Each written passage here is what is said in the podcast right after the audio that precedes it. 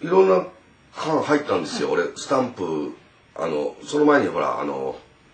仏像だから。仏像っていうと朱印なんですよ。朱印帳を集めててあのいろんなとこで法隆寺とかこう反抗してもらって一筆書いてもらってこう蛇腹式のこれバラバラバラっていうのをいっぱい集めてたんで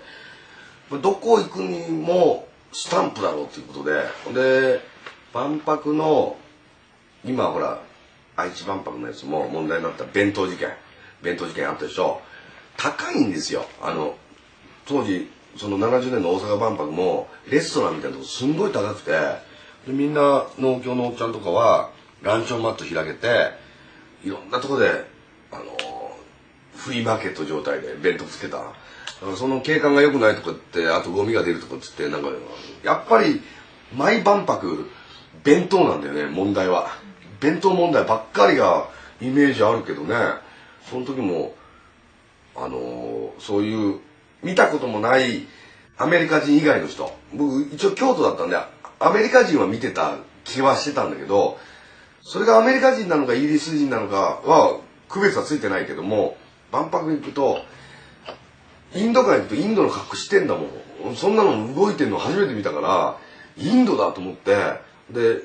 左はお尻拭くって聞いてたから触らないでおこうとかいろいろ思ってたりしてた。まあ小学校だからあの中学だから許してほしいんですけどでいろんなとこにコンパニオンさん。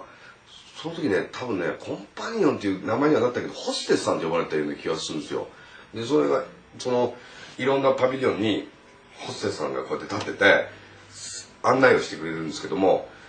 なんせ大阪で会期してるもんで俺がものすごいイメージあって覚えてるのはおっちゃんが来て「姉ちゃん」って言ってんだその人に。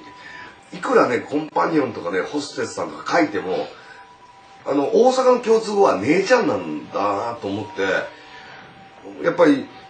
大阪万博は、えー、と人類の進歩と調和だったけど進歩は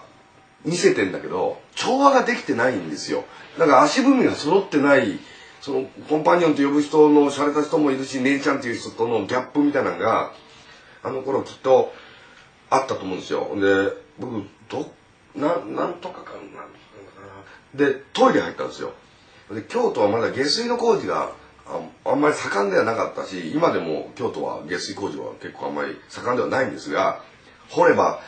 河原出てくるから、うん、大変なんで下水工事がもう一つなんですけどあの洋式便所っていうのも初めて見ましてやっぱりあのそのご多分に漏れずあそこの水がこう流れてくるポールに捕まって便座のとこにこう乗ってこういうポーズを取るんですよターザンポーズを取って入ったとこはものすごいやっぱ汚かったんだそのトイレ。